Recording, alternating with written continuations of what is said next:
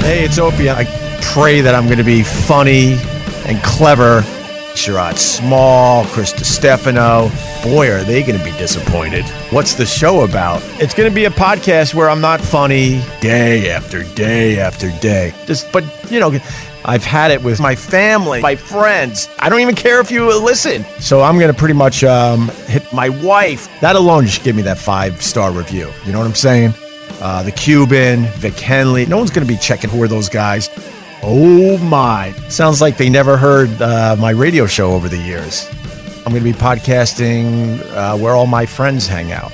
It's going to be me and my pals, and then I'm going to squeeze in some of my real celebrity friends. Can't beat that. And these geniuses at Westwood One want me to have a big reveal for my first podcast.